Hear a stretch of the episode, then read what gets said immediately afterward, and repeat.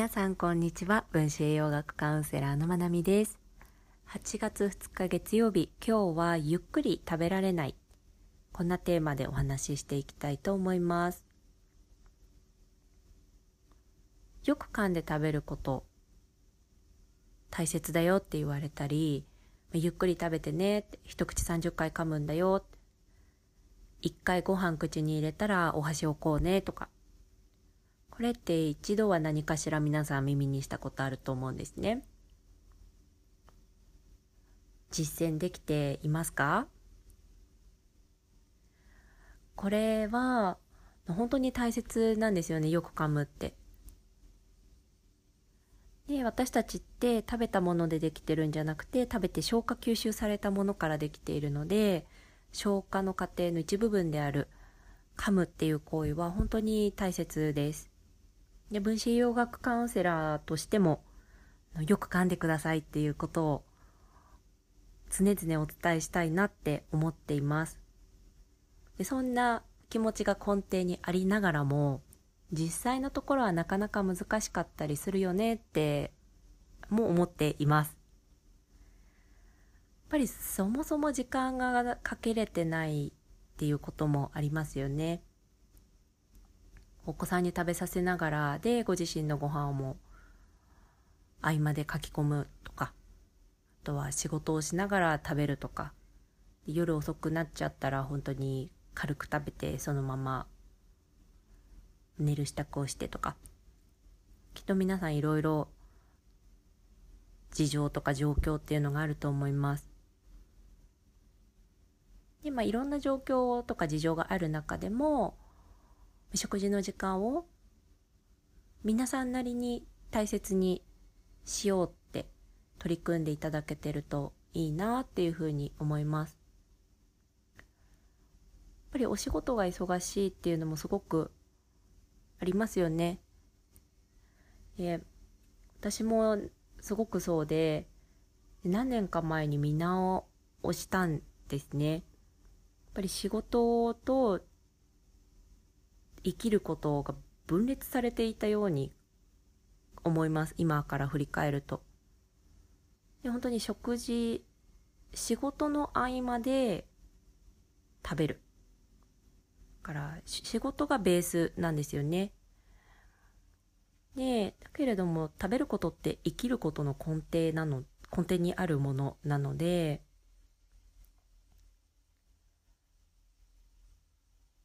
なんかあれこれでいいのかなって私は思った時があって、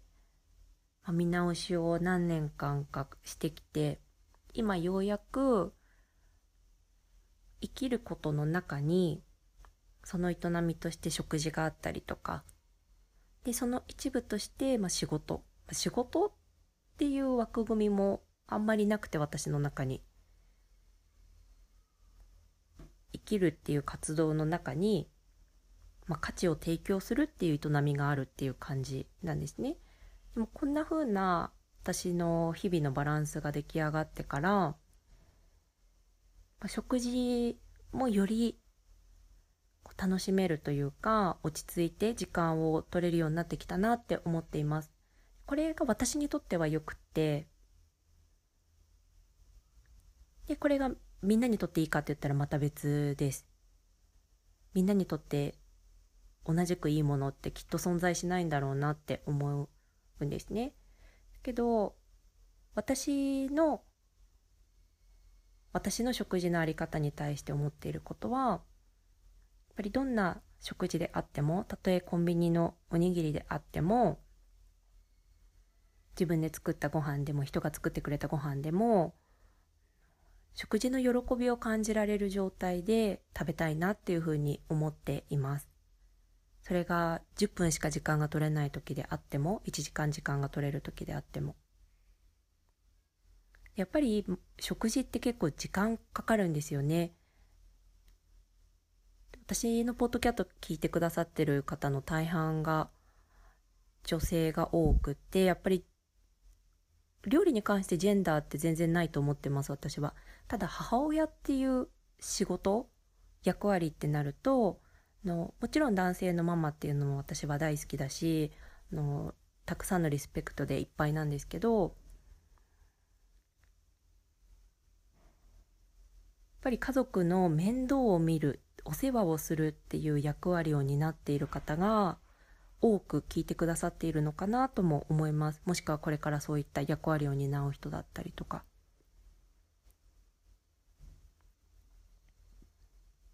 でこう家族のためにご飯を作るってなるとレシピを考えてで材料を買いに行ったり、まあ、何か宅配のお野菜とか頼むのであればそれを注文する時間があってで届いたもの買ったものを冷蔵庫だったりにしまうっていう時間がある。でそしてそこから料理を作って食べさせてもしくはね大人の人と同居している方であれば、まあ、テーブルに出してで洗い物してでこの一連の作業を考えただけでものすごい時間とエネルギーって使うんですよね。で、まあ、ゆっくり食べましょうってなったら30分とか1時間ってかかってくるのでほぼ1日を食事に関する営みで終わっちゃうです。から毎日毎日の完璧を求めて食事に取り組んでほしいとは全然思わないです。思わないですけど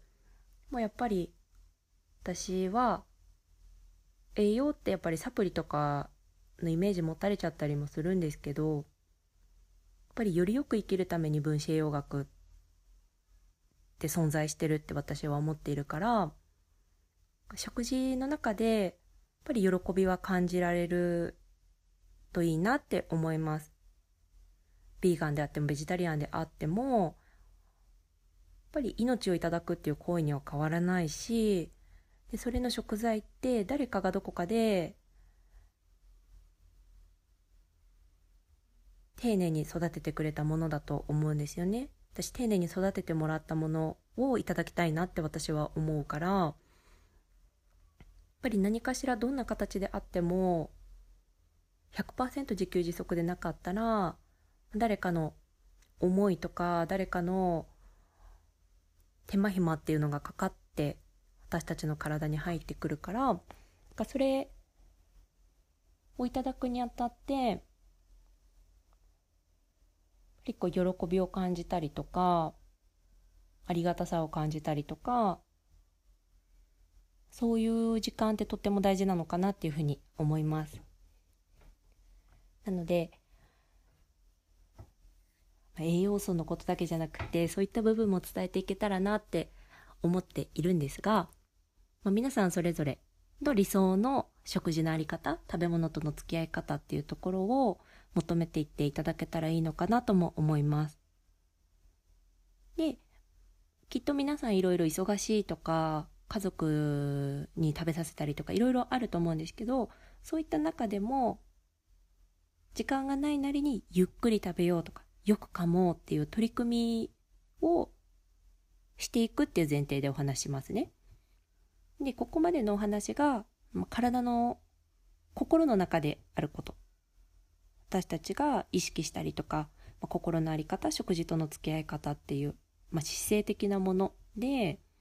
今から話したいのが体の中で起きている生理学的な反応っていうところになります。まあ、そんな風に意識の部分でゆっくり食べると意識するって。だけれども、意識してもゆっくり食べれないことってあったり、食べれない方っていらっしゃると思うんですね。私も昔は全然できなかったです。でも、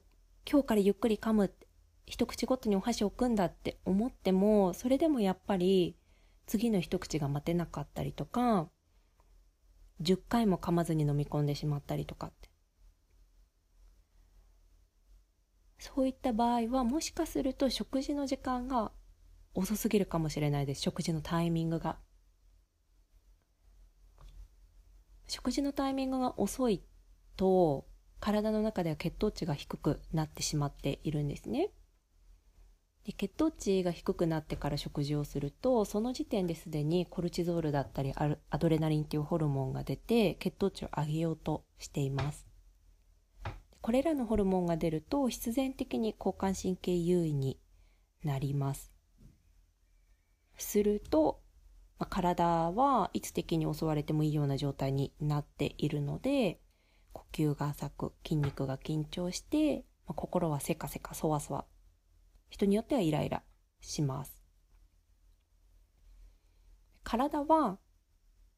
いつ何時襲ってくるかわからない敵に備えている状態で一生懸命意識の力だけでもうゆっくり食べよう落ち着いて食べよう30回噛もうって思ってもやっぱり無理がありますよね。もう体はもう血糖値が下がることを本当に嫌うんです。生命の危機だから。からもう体からしたら30回噛むとかもう消化吸収とかもう今はいいからとりあえず食べ物を食べてくれっていう。それで血糖値を上げてくれって。それが第一優先になるんですよね。なのでこの状態体の中がこの状態の場合いくら意識しても難しいです。これはお子さんも一緒です。なので前提としてゆっくり食事を楽しむぞっていう意識が、意識だったり取り組みがある。それでもゆっくり食べれない場合は、この血糖値が低くなりすぎているっていうことを疑ってみて、日々の自分の状態を点検してみるといいと思います。ゆったり落ち着いて食べれている自分の状態と、そこまでゆっくり食べれないもうせかせか食べた時の自分のその日の食事の時間帯とか、あとは食事の内容っていうところを振り返ってみるといいかなって思います。あとは、一時的に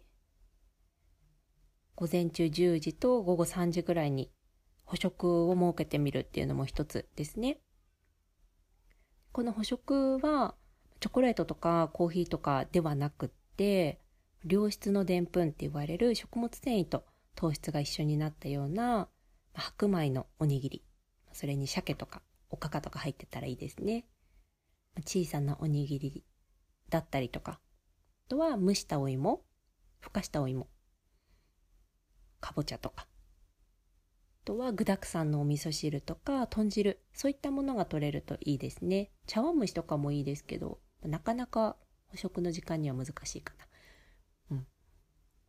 で、そんな風に3食プラス2回の捕食を取った時に自分の体がどんな風に変化するかと心の状態がどんな風に変化するかっていうのを観察してみるのはすごく大きなヒントが得れるかなって思います。でもちろんあの糖尿病の方とか糖尿病予備軍として、まあ、血糖値にが高すぎて何か病院の先生に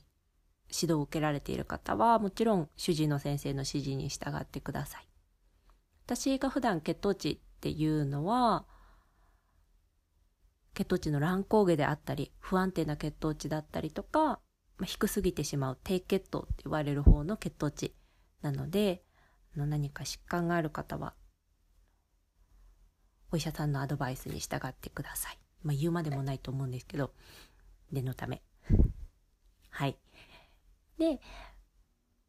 あの、一生3食プラス2食、2回の捕食を続けなきゃいけないかっていうとそうではなくって、まあ、ただ単に問題を可視化するためだけの観察の期間と思って取り組んでもらえるといいのかなって思います。この辺も本当に人によって普段の食事だったりとか、今の体の状態っていうところでアドバイスは変わるので、あの、もっと詳しいところはカウンセリングで1対1でお話ししない限りお伝えすることができないんですが、あの何かヒントを得るにはいい取り組みかなって思います。ね、お子さんもやっぱりゆっくり噛めないとか、本当に2、3回でごっくんってしちゃうような子の場合は、今夏休み入ってる方も多いと思うので、3回プラス2回の捕食で、おやつの内容をよく見てあげるといいかもしれないですね。お子さんってやっぱり分かりやすいおやつが好きだったりするとは思うんです。でも、やっぱり血糖値が下がってしまうことで、まあ、感触を起こしたりとか、イライラしたりってお子さん自身も辛いことなんだと思うんですよね。いや、辛いですね、低血糖は。いいことないので。なので、やっぱり話してわかる年齢の子であれば、まずお母さんが理解をして、血糖値のことを理解して、で、話してあげる。話して一緒に取り組んでいくっていうのも一つだし、お父さんお母さんも一緒になって捕食をとって、で、子供も巻き込むみたいなこととかもいいですよね。やっぱりこれは一概には言えないですね。やっぱりそれぞれ皆さん違うので、本当に一般的なアドバイスにはなってしまいますが、こういった取り組みができるかなと思います。はい。じゃあ今日はゆっくり食べれない、そんなテーマでお話をしました。最後に全く関係ない話をして終わりたいなと思います。今日インスタグラムのストーリーズにあげた赤いカードがあるんですね。もし気になる方は明日の夕方ぐらいまではストーリーズ見れると思うので見てみてください。のこのカード何なのかっていうとこう複数人で一緒にプレイできるようなこうゲーム的な要素も含んでいるカードなんですが、自分自身の内省を促すカードなんですね。これがすごく面白くっていいなってずっと欲しくて、たまたま最近きっかけがあったので購入しました。で、こう何かこう質問が投げかけられて、